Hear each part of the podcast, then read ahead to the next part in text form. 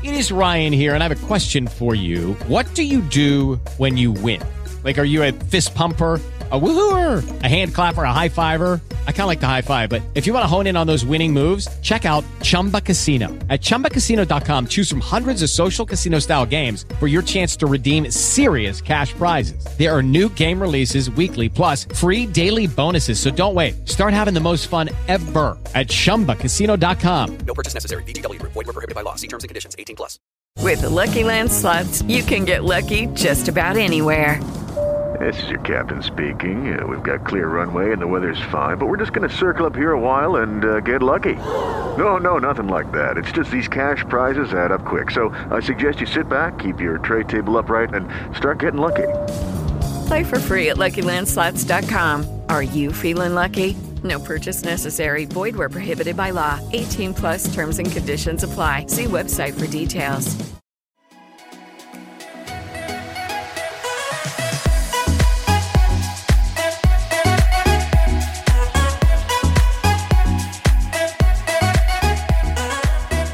Here we go, ladies and gentlemen. Welcome to another episode of the Source Material Comics Podcast. I am Jesse Starcher, and it's, uh, hey, chickity chick, chick, chickity chick, chickity chick, chickity chick, chick, chick. That is squirrel language, apparently. Uh, uh, wait, that's my best impersonation. You just said that.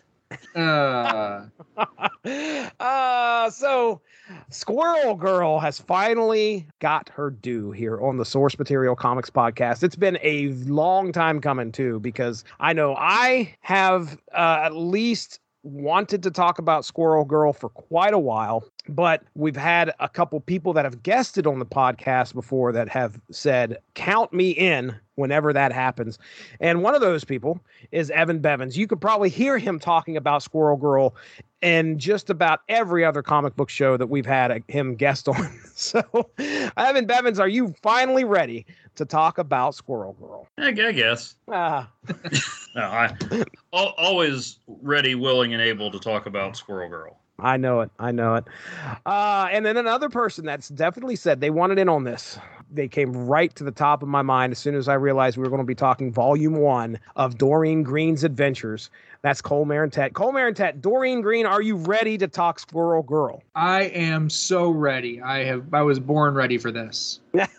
Fantastic. Uh, this is actually one of those characters that was born in the nineties, came out in the nineties, you know.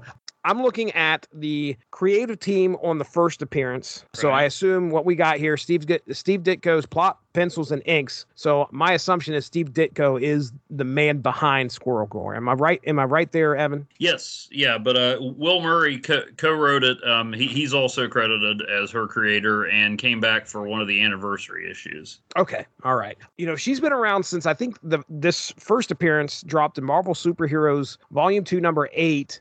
The cover date's January of nineteen ninety-two. If I remember right, this is a quarterly publishing. Like, it was once every three months. Am I right there? Uh, I think like so. It was, it was seasonal. seasonal. Um, yeah, this was the Marvel Superheroes Winter Special.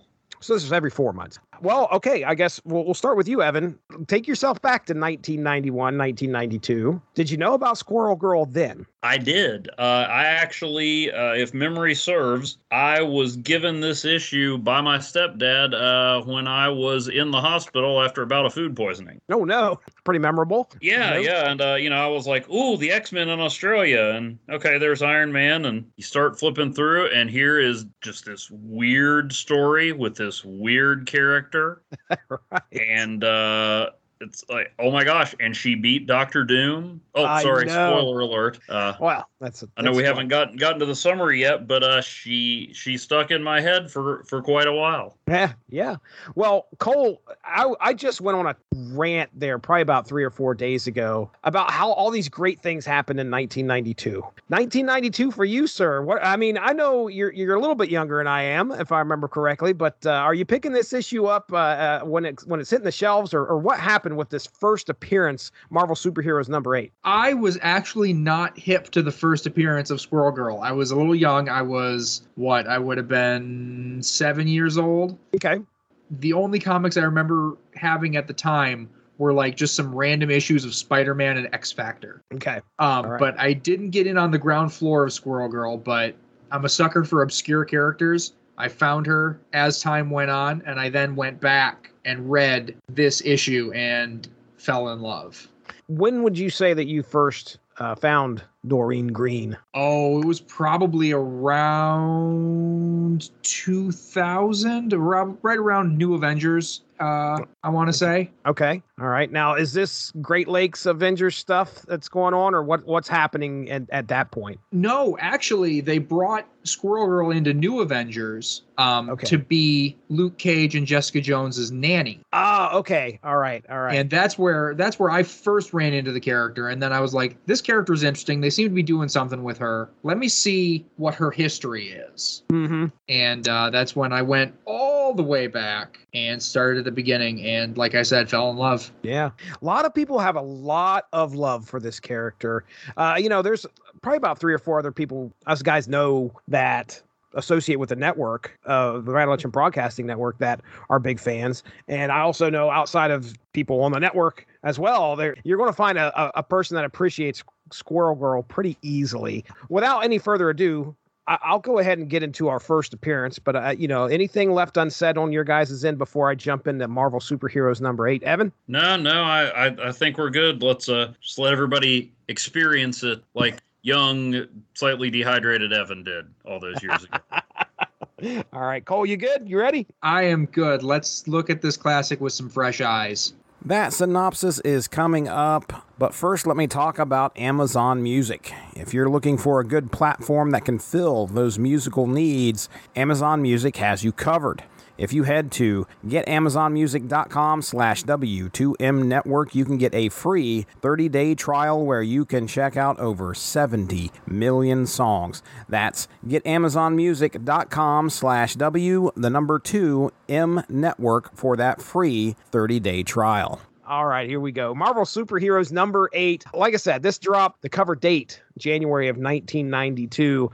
Uh, so this issue had a few stories in it. We're obviously only going to be focusing on uh, the story that the story titled The Coming of Squirrel Girl. This was plotted, penciled, and inked by Steve Ditko, scripted by Will Murray, Christy Scheel on colors, and Brad Joyce the letterer. So here we go. Deep in the woods, Tony Stark is testing out some collision avoidance radar on his suit when he is suddenly attacked by a young girl sporting a brown furry tail. She introduces herself as Squirrel Girl, and she is trying to show him how tough she can be in order to convince Iron Man to bring her on as a, his partner. She tells him she's a mutant, can do anything a squirrel can do, conceals a knuckle spike, has finger claws, can chew through wood. Obviously, she has a tail, can talk like a squirrel, and talk to the squirrel. Iron Man tries to get her to talk to the X-Men. Like, look, hey, check it out. Not me. You want to check out the X-Men. But Squirrel Girl's not having it. Iron Man finally rejects her, but Squirrel Girl tells him that she actually fought a supervillain earlier in the day. And that villain has followed her to the forest. It is Doctor Doom. So obviously a fight breaks out. Doom incapacitates Iron Man and calls down his Doom ship, bringing them all on board. As Iron Man awakens, he finds himself restrained and he asks Squirrel Girl for some help. But then Doom's voice comes over the speaker and he lets them both know he has decided to crush them with a retractable moving wall. Boy, this is some villainy at its finest.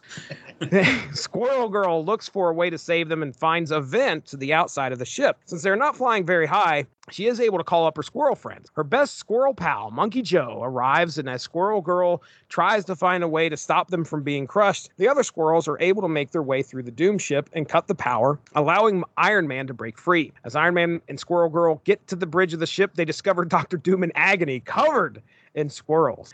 Doom hits an escape hatch, falls to the ground, and runs away through the forest and into a river. Iron Man hops in to find him, but they are only able to recover Doom's mask. Squirrel Girl still wants to be Iron Man's partner, but he says he might be able to get a good word in for her with the Avengers. But in order to do that, she has to finish school and graduate college. Squirrel Girl agrees and heads back off into the woods. So there you go. That is our first, very first appearance of Squirrel Girl. The best part about this comic is it plays it straight. Mm-hmm. You know, it it doesn't, oh, here's Squirrel Girl, she's a big fat joke. It no, she she shows up, she displays her powers, and she defeats the villain in the end. It's like it is a superhero origin comic. Right. And with a ridiculous premise that they just roll with. And I absolutely love that. in the nineties, I lived through them. We all lived through them. I, one of the things I can say that I remember clearly is, like, Marvel is trying to, let's just say it, they weren't shy of, like, cranking out some characters. So when Squirrel Girl hits the scene, I, you know, I, I think the first time I had ever heard of Squirrel Girl was probably, probably prior to doing the podcast. That'd be like in the two thousand tens, to be honest. Um, I wasn't reading a whole lot of comic books that would probably have featured her, and I wasn't reading Avengers or anything like that. Uh, I didn't know much about Great Lakes Avengers. I didn't know much about, well, she was a member of the Great Lakes Avengers at one point. Am I correct? Yes. Yeah. Okay. Uh, right. She actually, uh, Dan Slott did uh, G L A, which came out after Bendis revamped New Avengers, because the, the first issue was a parody of that cover. And I, I'm pretty sure that's the first time she was seen uh, since that Marvel Superheroes issue. Oh, seriously? Okay. At least, right. at least in my handy... Uh, Unbeatable Squirrel Girl and the Great Lakes Avengers trade. It goes straight from Marvel Superheroes to G L A. Okay. All right. So Squirrel Girl hits the scene, and she's no Deadpool for me. She's no Cable. I'm sorry. She's no X-Man. You know, she's back. Better. Okay. All right. I'm not here to debate that. That's for sure. You know, they're throwing stuff out there as best as they can. That was kind of the impression that I remember when I read this first appearance. I was like, oh man, they're just hoping something catches fire with this, with this, maybe, maybe. Am I, am I wrong here, Evan? Or were they just like, okay, we're going to throw this out there and that's it? I know you said it's, it had been a while before she reappeared. Like, do you know of anything, any plans for her, like, to show up and be used a lot more often than she was? I, I had heard, and I, I, sh- I should have looked this up, so uh, somebody may be able to, to poke holes in this, but I'd heard at one point that Fabian Nicieza actually did plan to put her into New Warriors. Oh, okay. Um, it's supposed to be a little uh, romance with Speedball, if I remember correctly. Okay. And I don't know if that was ever followed up on. There is, she does have a Speedball poster, I think, in one of these issues. You know, probably just her and Chris Bailey are the only folks that own that. But, uh, yeah, I, I do do remember hearing that, that he planned to use her in New Warriors, but I, I don't think that ever came to fruition. What do you think of her early look here? I mean, she definitely looks a lot, uh, I'd say a whole lot different, but she's got she's got a, a unique look to her compared to what we're about to get into in this uh, Unbeatable Squirrel Girl series. Give me your thoughts on her uh, her appearance, her first appearance. Oh, it's, it's it's definitely a unique look. You know, it's not not the comic book bombshell Uh, you expect, but I mean, she, you know, she's what? What she say? She's like fourteen or fifteen at this point. So uh, I'm I'm glad they didn't draw her that way. Uh, mm-hmm. You know, definitely um, an an interesting, distinctive look, and you know, they they kind of played this up, you know, with her being kind of insecure, like she's she's pretty confident in her powers, but she gets made fun of. And so this is like her, you know, really trying to find her place. And she doesn't, you know, for whatever reason, she doesn't want to be an, an X-Man, or, you know, doesn't want to uh, be identified as a mutant. Later, it's revealed she's not actually a mutant. Legally distinct. Yes. yeah. Uh, you know, I'm, I'm sure that had nothing at all to do with the situation where uh, mutants were the domain of another film studio. Mm-hmm. Uh, total total coincidence there. Right. But Cole called it, uh, yes, Doreen is medically and legally distinct from being a mutant, and I can never take this back. What, Which, what is um, that? What are you reading this from? That would be Unbeatable Squirrel Girl Volume two, Number one, which oh. came out the same year as Volume one, Number one. Got it. Yeah, apparently that was Marvel Studios staking their claim to it and telling Fox, you can't have Squirrel Girl. Okay. Which, honestly, just saying it like that instead of coming up with some convoluted plot like uh, they unmutanted some other characters is really the way to go. uh, yeah. I'll agree. Well, what do you think of the issue itself, Evan? I, I thought it was was a lot of fun. Um, you know, I know you mentioned some controversy, but and I know, you know, this is what we like to do as comic fans, but I'm here to tell you, it's not that unrealistic that Doctor Doom could beat Iron Man. Yeah, let's let's talk about that. uh, so, okay. So Doctor Doom, one of the, I mean, my goodness, upper echelon of Marvel villains. And nowadays, if you talk to anybody off the street, the first person they're going to talk about is Thanos. But Doctor Doom's held his own for a lot longer than Thanos, in my opinion. So Squirrel Girl shows up, and I just want to say that the fact that she is able to best Doom, which really she doesn't, it's the fact the squirrels do. I mean, really, I don't think she throw. I don't know if she throws a punch other than I know she talks about beating him, running into him prior to the issue actually going down. But it's really the squirrels that get the best of them. And they wouldn't be there if it wasn't for Squirrel Girl. It, it, it bears uh, saying that, and th- this is fleshed out on later, but she's not controlling these squirrels. You know, she is she is communicating with them. In the later series, I don't know if it's specific here, the squirrels follow her because they like her. They trust her. Uh, and that becomes a big theme later is it's not just the powers, it's the kind of person she is mm-hmm. that lets her be victorious in a lot of these different circumstances. How do you plan for an army of squirrels? Think exactly. about it. How do you tell. how how do you as Doctor Doom, being Doctor Doom, how do you plan for and then the squirrels are going to jump into my Doom ship and uh, run all over me and rip up my cloak? You don't, because that's never going to happen. And here we are. That's right. That's right. There's so okay. Look, I, I where I live, we uh, we have uh, there are a lot of squirrels that run around this neighborhood, and they are some of the most intelligent rodents. I don't know if they're actually rodents, but uh, you know, w- forgive me if I'm. Doctor Doom says they're rodents. Okay, all right. I'll I'll go ahead and go with that. And he's but, a doctor. They are. I mean, they. are very intelligent and they are very destructive. Um, so I know that Doctor Doom's Doom ship, trust me, if a squirrel is inside, uh, you know, inside the vents or inside any of this that has anything, that, any wires whatsoever, it, it ain't no wonder. That's completely believable. Completely believable. And it wasn't um, heavily armored. He he said it was, you know, light to to travel fast. So that's right. I do like that. They run through Iron Man's little rogues gallery for a second as they're trying to figure out who could be in green armor. Green armor. Titanium Man. And then Doctor Doom shows up. Right. Big heavy hitter. Evan, how about you, man? What, what's left unsaid about Marvel Superheroes number eight? It just was a, a fun, weird story. And, you know, for, I remember going back and reading it a, a few times. Just, you know, Squirrel Girl was this this crazy character that they, you know, as far as I'm concerned, plausibly had defeat Doctor Doom. Mm-hmm. And, uh, you know, they, they recover the mask, so it's not like it's a Doom bot. You know, that that's usually the cop-out if Doctor Doom does anything weird. It's like, oh, it was a Doom bot. And then just, I, I don't know, it, it was neat. It was always this character that I, I just, you know, kind of enjoyed. Like, hey, I, I, I found this one obscure issue and, you know, like none of my friends knew about it. So it was it's kind of like it was, it, it was, it was my character, but, but it was still a, still a curiosity more than anything else. I loved the Great Lakes Avengers, and I, I was excited to see her show up in that. You know, it wasn't until they, they announced this this series that I, I mean, it wasn't until the, the series that we're getting ready to jump into that, that she truly, unironically and unequivocally became my favorite comic book character. I know that you did a little bit of homework there, Evan, to kind of bridge the gap between this issue and what we're about to get into. And specifically, and I don't want you, I know, I think you have this in your notes. You have to tell me what happens to Monkey Joe. Okay. Well, like, like we said, she doesn't appear again until uh, G L A, which, you know, is sold and, you know, written as a comedy book, but it also gets pretty dark. And a recurring theme is that in every issue, a member of the team dies. And there was one issue where uh, they they played it up like it was Doctor Doom. Uh, I won't I won't spoil spoil it if anybody wants to, to read it, but where a Doctor Doom-like figure came and exacted revenge on Monkey Joe. Oh, no. Mm-hmm.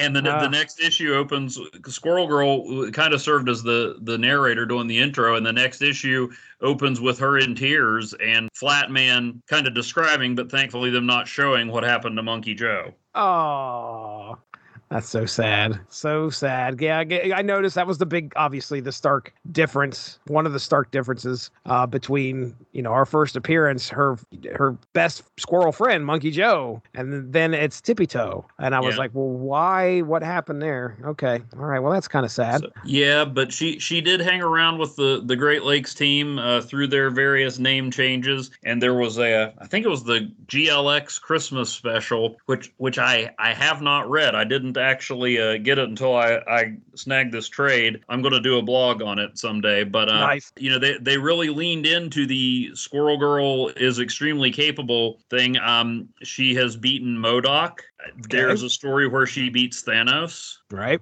And so they, you know, uh, now the one uh, that, that you and I uh, talked about with the Thing, she helped the Thing defeat uh, the Bi-Beast, which is not as impressive, but, you know.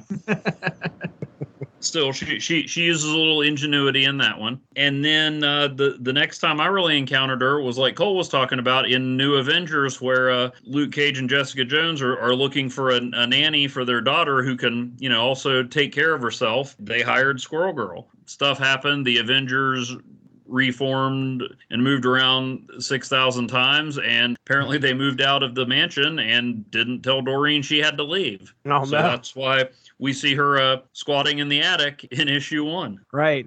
All right, well, let's go ahead. We'll hop in. We'll hop into uh, the first two issues of The Unbeatable Squirrel Girl. Now, I think this dropped in two thousand fifteen, I want to say. twenty fourteen, two thousand fifteen. Written by, well, words by Ryan North, art by Erica Henderson, uh, color art by Rico Renzi, and lettering by V C's Clayton Coles.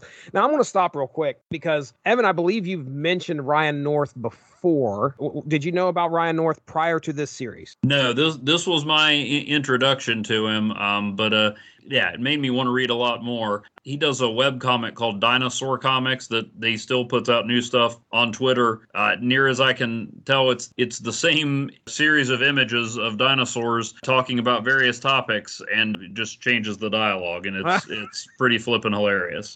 That is correct. It is always the same images, but with different subject matters. That's yeah. great. I That's know great. he's done he's done a couple of like Shakespearean choose your own adventure stories, and he later did a a choose your own adventure issue of Squirrel Girl, and then he's he's written books like How How to Invent Everything. Uh, in case, Jesse, you, you'll appreciate this, in case you uh, are stranded in the past in some sort of time travel mishap, uh, shows you how to invent everything you'll need to survive. I'm, dude, that's awesome. uh, wow, I mean, you are really flexing your writing skills when you just take the same images of something and add dialogue, the different dialogue to it over and over and over.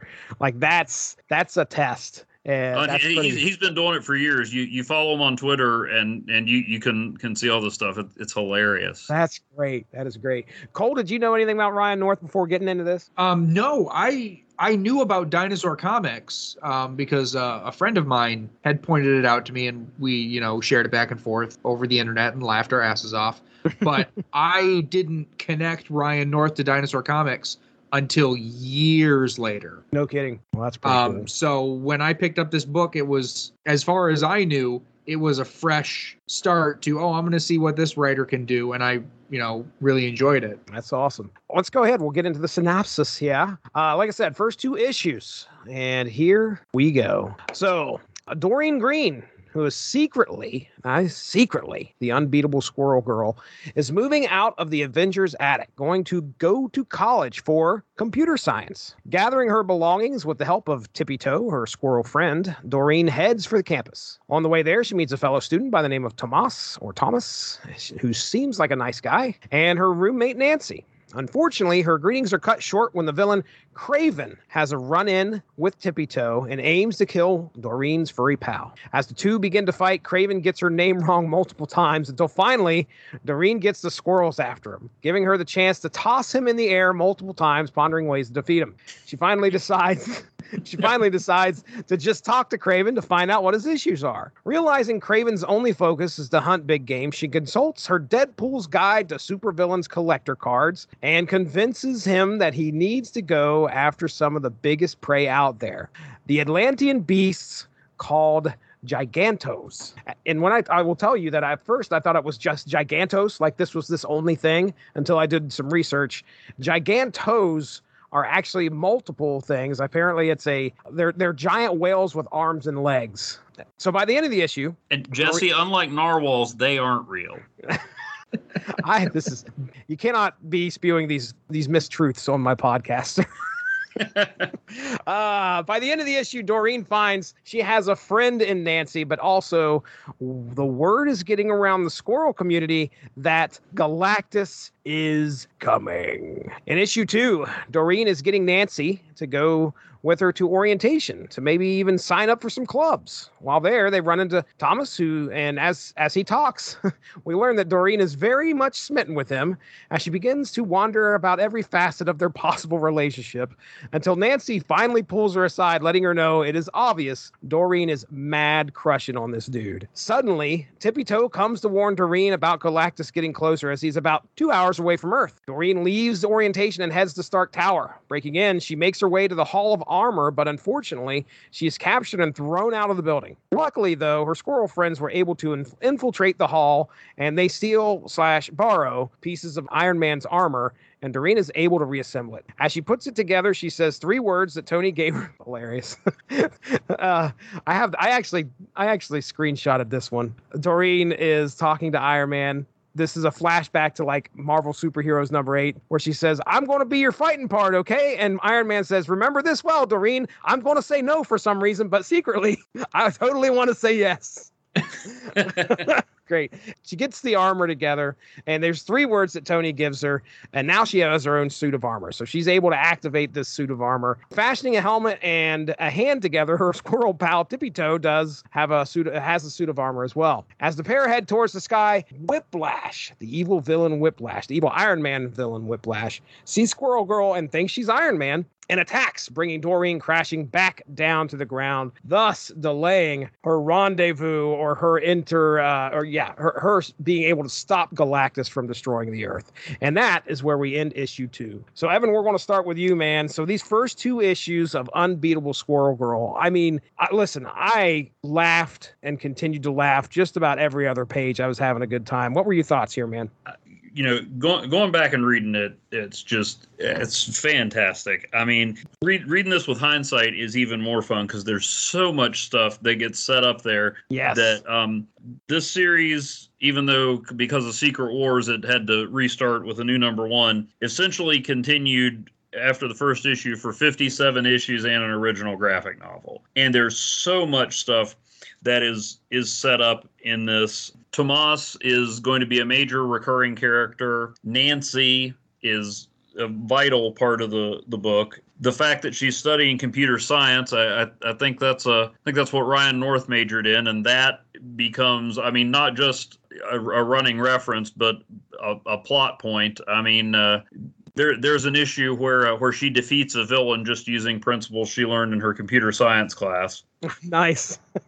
You know, and, and we're introduced to the notes that Ryan North puts at the bottom of the pages. Right. Which I believe that's where we learned that Nancy's cat, Mew, Mew's name is short for Mjolnir, which is the ham, the enchanted hammer wielded by Cat Thor in Nancy's Cat Thor fan fiction. Uh, it's hilarious. Which becomes a plot point in several future stories. Seriously. Yes. Oh, yes. My gosh. Cat Thor is vital.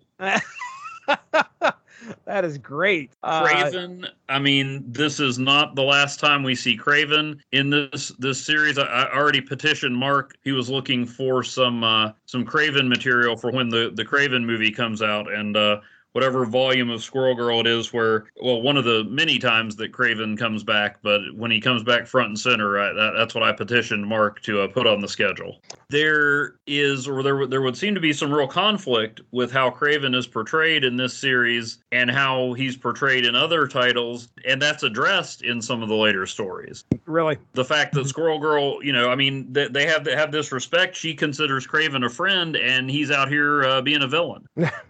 there, there's the, the great moment when Squirrel Girl seems to be outmatched. I mean, you know, Squirrel Army victory over Doctor Doom and past uh, performance aside, and it looks like Kraven's handling her pretty well, and he says, uh, even before the curse, I was still empowered with the speed and strength of the most savage beasts imaginable. And Squirrel Girl goes, well, I got some bad news about that last one. So am I. Bites through the net. And then, I mean, she goes toe-to-toe with Kraven.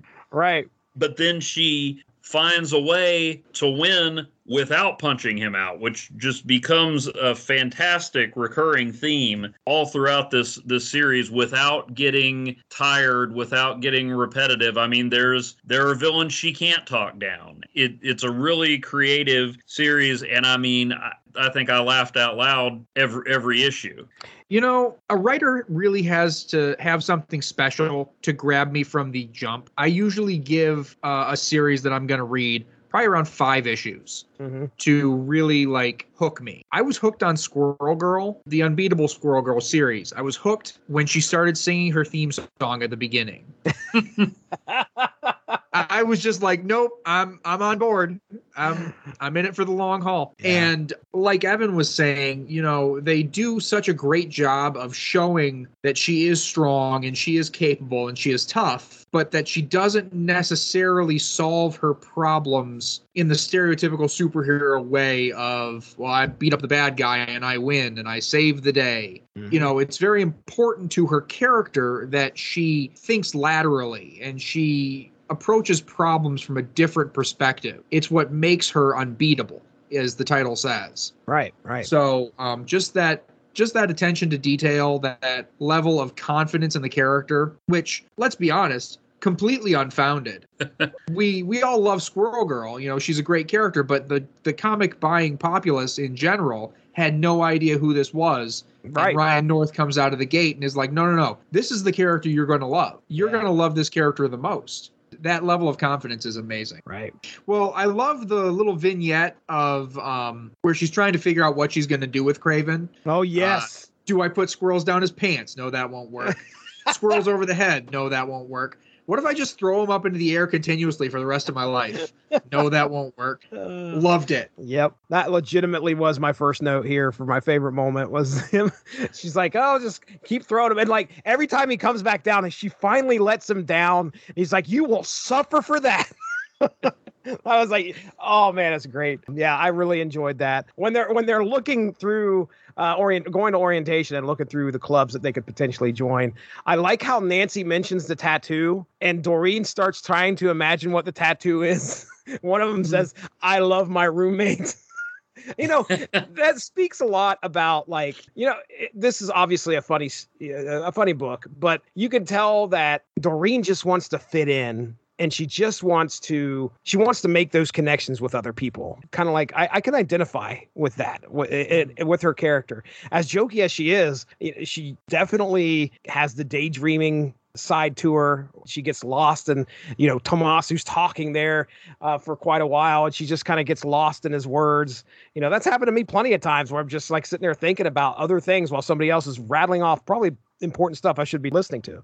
The other thing that I had listed here was uh, Tippy Toe's Iron Man armor was hilarious. Uh, the fact it's just a helmet and a hand put together.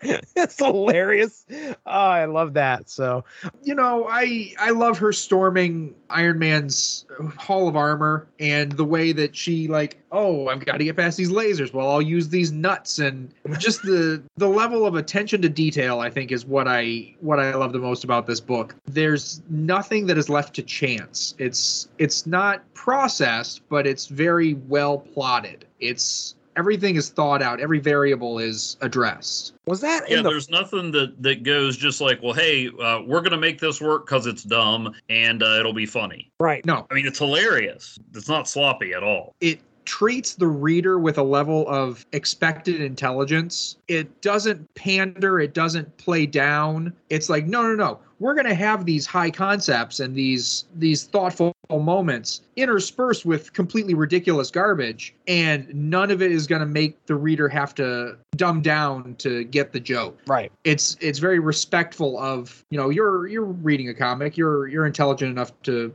put words and pictures together. Here's some funny stuff. Yeah. Uh, was it in the first appearance where did she have like a utility belt with nuts in it? Was it in that yes. first issue? Okay. In the first appearance, and Iron Man's like, what do you have there? And she's like, oh, it's just extra nuts, man. She offers Iron Man some macadamia nuts for, uh, for energy. That's yeah. right. Oh, it's great. One of my favorite parts is when, when Tippy Toe's warning her about Galactus. I, I got to admit, I, I enjoyed, I laughed for the first issue. I don't think I was totally sold, though, as as much as I laughed. It it it took it a little bit, well, not not to entertain me, but to totally win me over. Right. But, but you know, because I'm thinking like, okay, right? The squirrels know Galactus is coming, but Reed Richards and the event, nobody else knows. You know, so I, I, I'm I'm thinking that. Yeah. Ryan North knows I'm going to think that. I mean, not right. me personally. And you know, Tippy Toe says, we're the only ones who know he's coming. Near as we can figure out, he's coming in with some sort of stealth field, so everyone else just sees the stars they're expecting. But he forgot to make it work on Squirrel. And I'm like, I don't have an argument for that.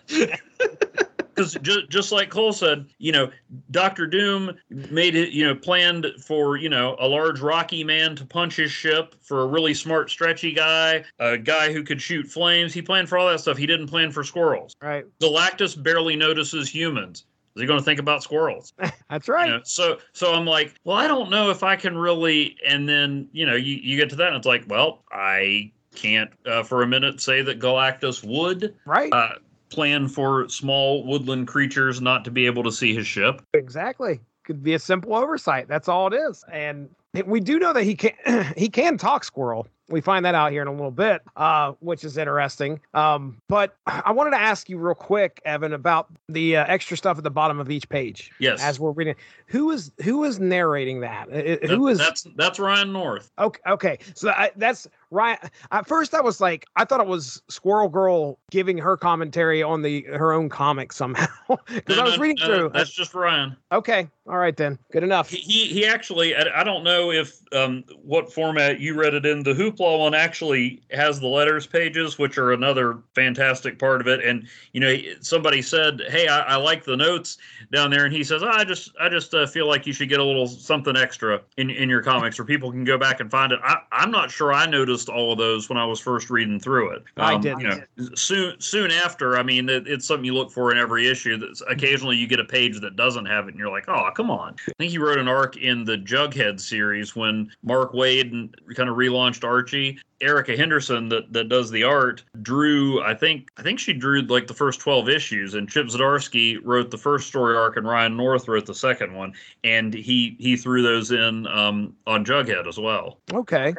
All right. Well, Evan, you said you had some other, possibly some other stuff to bring up there in regards to the first two issues. Just the confidence that, that Squirrel Girl has. It's pretty gutsy to break into to the uh, Avengers Tower, and then you think, okay, well, she, she's overmatched. No, that that was her whole plan. Even when she loses, she wins because she's unbeatable. She was just distracting them while the squirrels carried out all, all the components. I, I, I had down a. Squirrel Girl is playing four D chess while Stark Security is just playing checkers.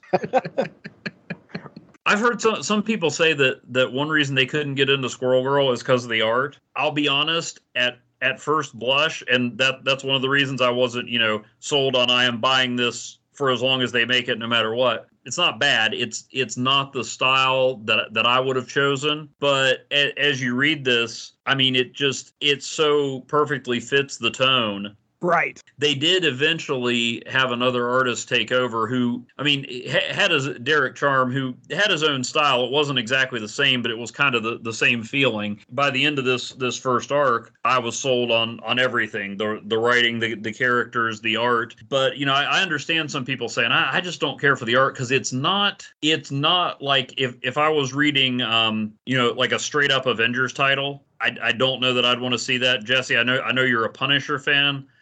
Actually, I, I kind of would be curious to see a Punisher story in, in this art style. In but, this art style? Yeah, that'd be that'd be different. I mean, maybe, maybe different. One issue, but it just so perfectly fits the, the tone and lets them do all kinds of stuff. There are serious moments in, in this series, often uh, accompanied by hilarious comedy still. I mean, they can give you the feels. They they can do all this stuff and, and still be hilarious, you know, on the level of Peter David. I wasn't sold on the art at first, but by the end of this these first four issues, I, I, I completely was. I was totally right, won over. Right, yeah, I, I agree with you. It definitely fits right in there with the tone of the book, but it's kind of got this, you know, this bubbly feel good tone to it. So, you know, it definitely uh, is right for Squirrel Girl, unbeatable Squirrel Girl. I think it's honestly one of the book's greatest strengths. It really gives you a sense that what you're reading is not like anything else that Marvel's putting out,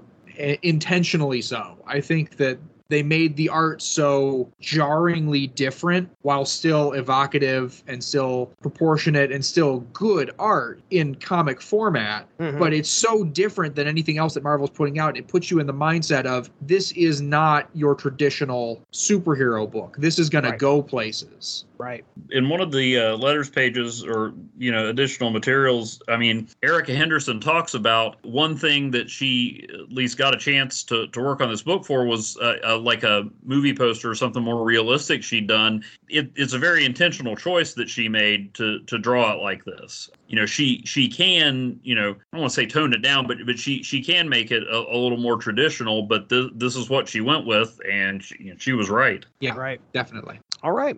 Well, let's go ahead. We'll get into uh, issues three and four of the Unbeatable Squirrel Girl. As Whiplash, remember, Whiplash showed up right at the end of issue two and attacks Squirrel Girl, believing she's Iron Man. So they get into a tussle. Whiplash and Squirrel Girl begin to fight. Doreen has to send the Iron Man suit off of her so that it won't get damaged, as it, you know, it's the only way for her really to get to space to, in order to save the world, pretty much, from Galactus. As Doreen keeps trying to explain to Whiplash she needs to get to space to fight Galactus, he just won't listen. Uh, grabbing her Deadpool's Guide to Supervillains Collector's Galactus card, she is immediately enraged when Whiplash destroys it. Soon, a horde of squirrels attacks Whiplash, even climbing into his mouth, giving her the chance, giving her the chance to knock him out cold. Doreen gets more news from the squirrels that the campus bank is being robbed, and she decides to head there, which is just so hilarious. Like, you know, I got to get to space. I got to get to space. Oh, the bank's being robbed? Okay, hold on a second.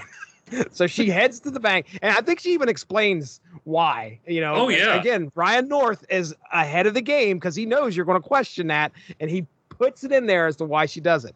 So she decides to head, head there, but just so happens Nancy is there as well. Arriving, aiming to keep her secret identity, Doreen busts through the bank walls in an armor of squirrels. Doreen secures the scene, taking out the robbers, careful not to reveal her identity, but Nancy is able to recognize Tippy Toe as being the squirrel Doreen was seen with before. Doreen then leaves the squirrels to clean up the bank and grabs more Iron Man armor and heads to space. Ascending into orbit, she signals for Galactus to come out and face her on the moon, and Galactus abides. Talking with him, Squirrel Girl tells him she had defeated Thanos before, and Galactus laughs, not believing her. However, Galactus tells Doreen he likes her, even empathizes with Tippy Toe a little bit, but a dude's got to eat. So he heads to devour the planet. uh, trying to think of any way to save the Earth, Squirrel Girl makes her way into Galactus's ship, the Star Sphere, and looks to hack into his computer system using that computer science that she knows a little bit of, I guess. She soon realizes that Galactus comes to Earth not to eat, but so that others try their best to find him other places to eat. This is an interesting concept. Uh, she says, she basically says, you like come here so you can order out. So scanning the cosmos, Doreen finds the planet covered in nutritionally filled nuts and finally convinces Galactus to go there and feast. Doreen and Tippy Toe join him, filling their bellies as well, and the trio head back to the moon and pass out in a food coma. Pleased, Galactus decides to leave, but before departing, he gives her a replacement Deadpool's Guide to Supervillains Collector's Galactus card. Back home, the squirrel armor is finishing up there, and Doreen realizes she is late for school. In class, Nancy lets her know she's aware Doreen is indeed Squirrel Girl, but it, it was pretty obvious, too. Uh, but afterwards, the two meet up, have a good time, as Nancy requests, specifically requests, to be covered in the squirrel armor suit, and she loves it. And at the end of the issue, we see Whiplash still covered in squirrels in the middle of the park. And that is where we end issues uh, three and four of the Unbeatable Squirrel Girl. We open up issue three with what I love about issues three and four, and that's the Twitter conversation that is happening where Galactus, I think, I don't know if it's three, maybe it's four, where Galactus is like trying to say, hey, I'm coming to Earth. You guys all better get ready. Ah, uh, but guess what? I'm I'm in a ship that's cloaked. You guys ain't going to get this. But oh, wait a second. Did uh, you guys probably think I just outed myself on social media, but nobody follows me. And then at the end, he puts hashtag follow Friday, hashtag F F Galactus. That's hilarious. I mean, it, okay, so I'm already having a good time with this book. And then we open this up, the opening of three, and then the opening of four, which is just flat out hilarious, where she's standing on Galactus in one page spread and she takes a picture of herself. She's defeated Galactus, and at the bottom of the page, it says the end. And I'm like, oh, that's pretty funny. And then you go to the next page and it's the letters page. And there's like two letters pages after that. And I'm like, holy crap, is that all this comic is? Of course not. But that was funny. That was a great gag. A lot of great gags throughout this book. But Cole, you're you're up, man. What what do you think of these last two issues? What are your favorite parts? Go for it. First of all, what stands out to me is when Squirrel Girl is telling Galactus, you know, oh, I beat up Thanos. His first response is, Thanos is a fool. And then she's like, yeah, me and Tippy Toe beat him up. And his response is, ha ha, what a tool. And I about right. died laughing. Galactus just calling Thanos a tool is quite possibly the funniest thing I have heard in a in a long time. But Great. um, as far as these episodes go, um, or episodes, as far as these issues go, uh, wish they were episodes. Right? This would be a great animated series. No kidding. But they really did a good job of setting up the stakes and showing you that no, this is serious business. This is this is Galactus. This is the right. devourer of worlds that is coming to Earth, and he's going to eat Earth, and the only person that can stop him is Squirrel Girl. And then they do that unbeatable Squirrel Girl turn that they do so well over the course of the, what, is fifty-seven issues of the series? fifty-eight and fifty-eight. And the graphic novel. Right. They do that Squirrel Girl turn where she comes at the problem sideways mm-hmm. and solves the problem the way that no one else could, in a way that you would never expect. It just makes for amazing reading. Right, right. What I like about this is, you know, Ryan North might be poking fun at some people who had a problem with her beating up on Doctor Doom. He's like, all right, well, how about Galactus? And everybody's like, at that point, throwing their papers in the air, making right. memes out of themselves. It's ridiculous to even think about that, but it works. That's what's great about this, is that it, it works. It's funny. Galactus, the way that he is portrayed normally in the Marvel, super, you know, the Marvel universe, uh, you know, he's this big, imposing figure, and he's, you know, he, he's not going to talk to anybody. But what what do you know? Galactus, or should I say Gallon A. Lactus? uh, he has a personality. Look out. Um, and, and, and I love it. I, I thought it was a great time. Just a series of moments, you know, her flagging down the starship with a big Iron Man hand and, hey, right. down here. Um, okay, but not really the end. Um, right. Just it's just a cavalcade of gag after gag after gag after gag, but it never gets tired. Right, right. Because it's very intelligently told. It's very, very, I almost want to say methodically told, where mm-hmm. everything is plotted down to the most minute detail of plausible deniability.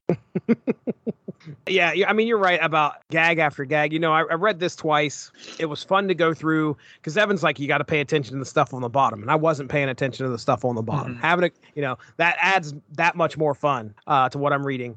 The other thing that I had listed here, one of the great things, uh, the cover the cover to issue four, I assume is the one that I was seeing. I don't know if it was a variant or not, but was it like in the Marvel Superheroes vein of the arcade game? Oh, yeah. Yes. Yeah, that, that's one of my favorite covers ever. Oh, get it on a poster. I mean, that thing was awesome. Loved it. Um, I love seeing, you know, nice little throwback there.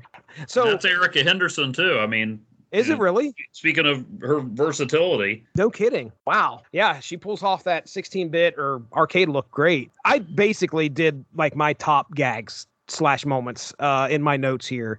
The Chipmunk at the uh, at the get together beating up on Whiplash was hilarious. Like, and, and Jesse, that's not a throwaway line. Oh, that's great, Chipmunk Hunk. We we will meet Chipmunk Hunk.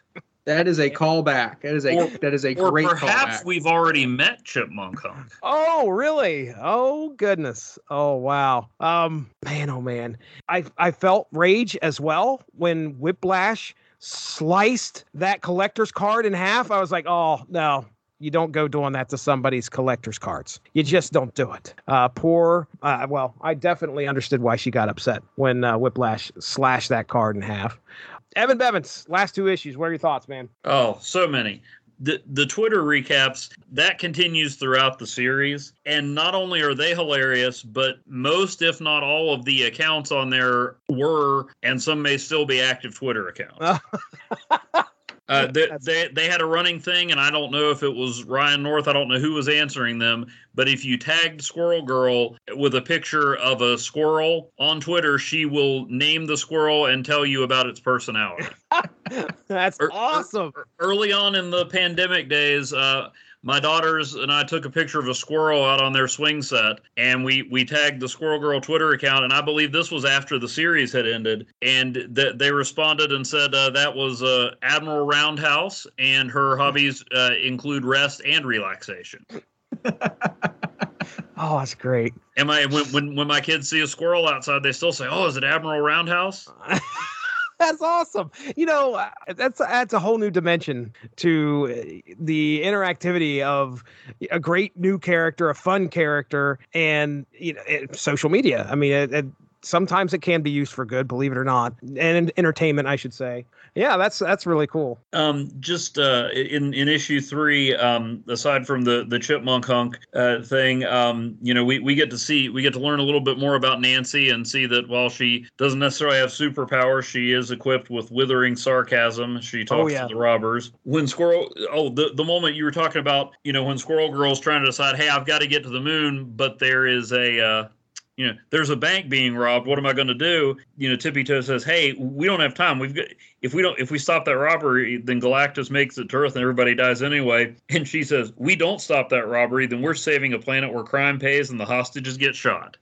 No, that's not how it's going to be. And I mean, anywhere else, that's that's just too cheesy. Mm-hmm. But Ryan North and Erica Henderson make me buy it. Right. You know, they, they get to the moon, facing off with, with Galactus, and Tippy Toe's like, hey, I'd, I'd just like to take this moment to remind you that it's just you and me, the squirrel with no powers, against Galactus. And Squirrel Girl says, I know, and honestly, it doesn't seem fair. For him, I mean.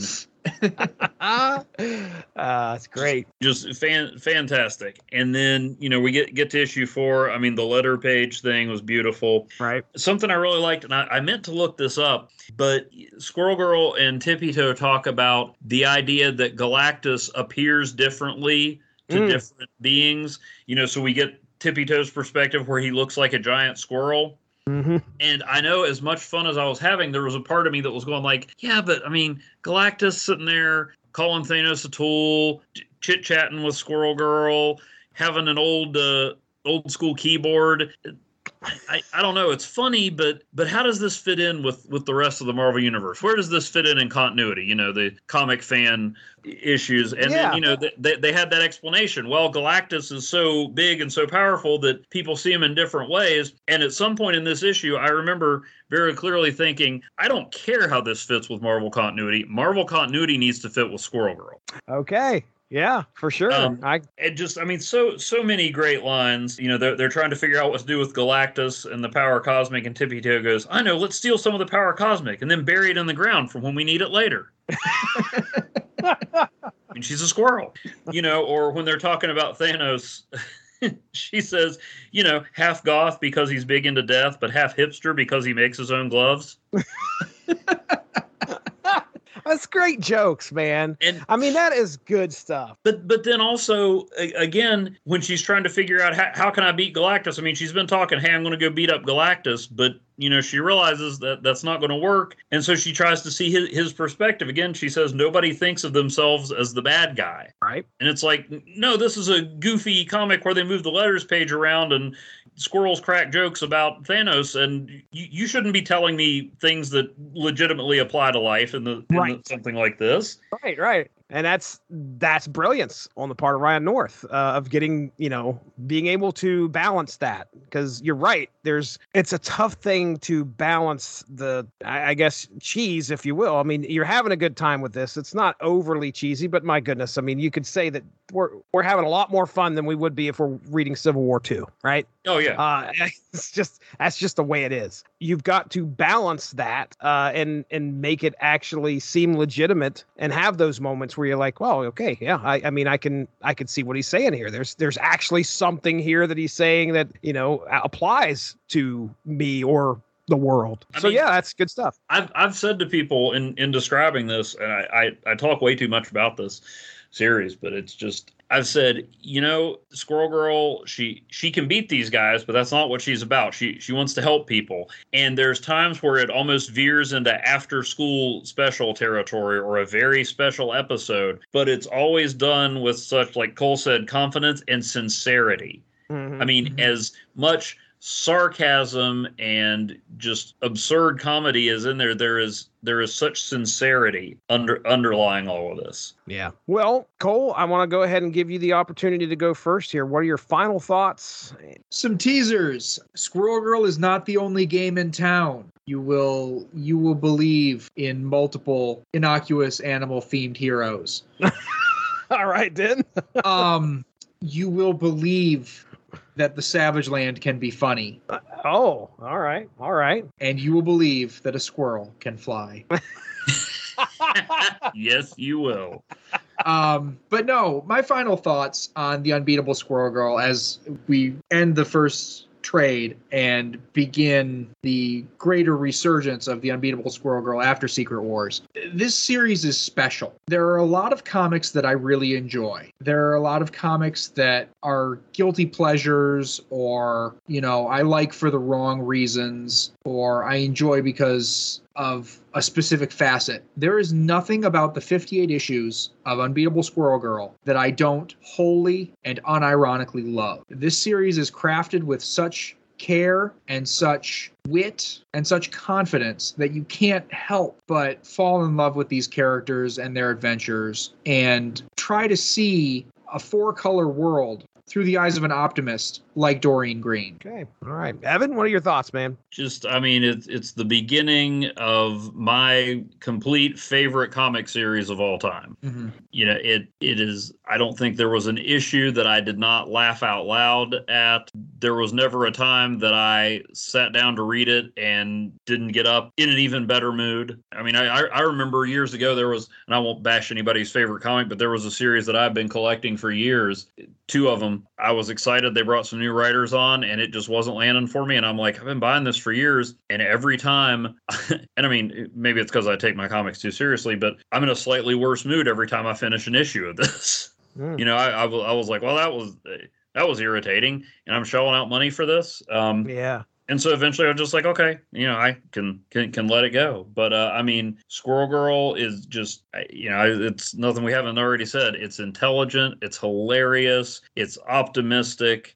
And it does all that without it, it does all of that without sacrificing any of the other any of the other qualities. You know, it's it's intelligent. It doesn't insult your intelligence. Yet it's op- it, it's optimistic. It doesn't you make things work out just because it wants things to work out. It's hilarious, laugh out loud, funny, but it doesn't go for, I don't want to say the maybe the, the easy laughs, but it doesn't.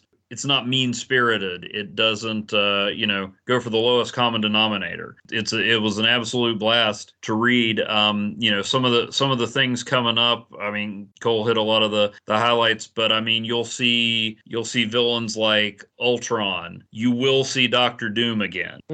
Great. You will see that Squirrel Girl is perhaps better at time travel than anybody in the Marvel universe. Oh, I'm hooked. um, I forgot about that. Oh yeah, it's uh, just oh, also Jesse, another one to uh, to get you excited. You will see Mojo two. Oh, oh, that's right. Uh, a Mojo two appearance. Count me in. Lo- loads of fun. Uh, Squirrel Girl did branch out a little into the wider Marvel universe. Um, she does show up in the pages of was it New Avengers Volume Four or Five or Eleven D two. I don't know.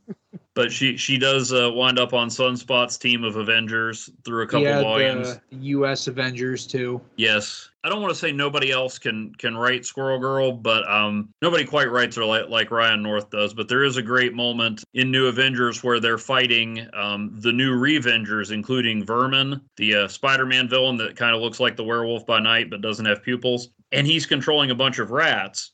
Tippy Toe and the squirrels get the rats to stand down and go on strike once they explain the, what the working conditions with Squirrel Girl are like. Oh, and, and that, that was that was in an Al Ewing issue of New Avengers, and that was that was great because it was hey, it's this this Squirrel Girl is is, is having an effect on the, the wider Marvel universe, at least yeah. in, in this one instance. That's fantastic. Well, so w- we'll go ahead. Um, you know, we don't have to record this part, but uh, once we wrap up and do the plugs, Cole and I can give you schedules, because I think there's like what twelve or thirteen volumes. So you know, we'll we'll get it all. Go ahead and line them all up, right? Go ahead, just one all. after the other.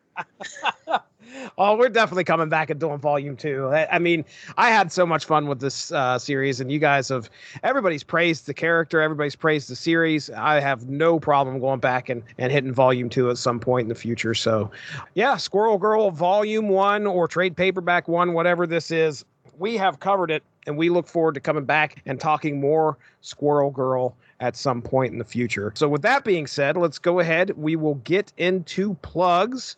Hey, it's plug time, and you all know what that means. This would be a good time to plug the sponsor of the W two M Network, and that is Grammarly. For you, the listeners of Source Material, Grammarly is offering a free download of the Grammarly software. Grammarly's A I-powered products help people communicate more effectively. Grammarly helps you write mistake-free on Gmail, Facebook, Twitter, LinkedIn, and nearly anywhere else you write on the web. Grammarly corrects hundreds of grammar, punctuation, and spelling mistakes while also catching contextual errors, improving your vocabulary, and suggesting style improvements. To download Grammarly today, go to getgrammarly.com slash W2M Network. Again, that's getgrammarly.com slash W, the number two, M Network, to download Grammarly for free.